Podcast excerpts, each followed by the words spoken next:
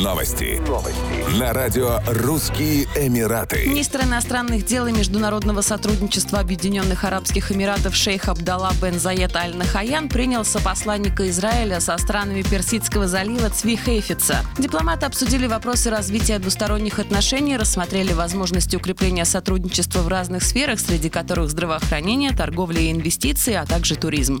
Особое внимание было уделено проблемам, связанным с пандемией коронавируса, и поддержке усилий международного сообщества, направленных на борьбу с ней. По итогам переговоров шейх Абдалла высоко оценил уровень сотрудничества Израиля и ОАЭ, особо отметив плодотворность совместных действий двух стран в этой сфере.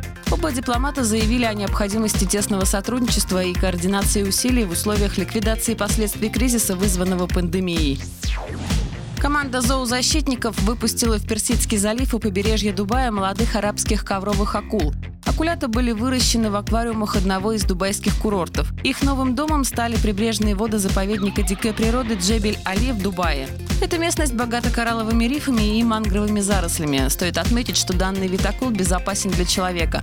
Они питаются змеиными угрями, креветками, крабами и кальмарами. Тем не менее, из-за плохого зрения она может вцепиться зубами в любой предмет, находящийся перед ней, поэтому не стоит подносить руки близко к ее голове. Отличительная особенность веббегонгов – своеобразные кожные наросты в районе головы и челюстей, напоминающих бороду. Эти приспособления помогают разрыхлять и просеивать песок в поисках мелких природных организмов. Их длина составляет более 1 метра. Еще больше новостей читайте на сайте RussianEmirates.com.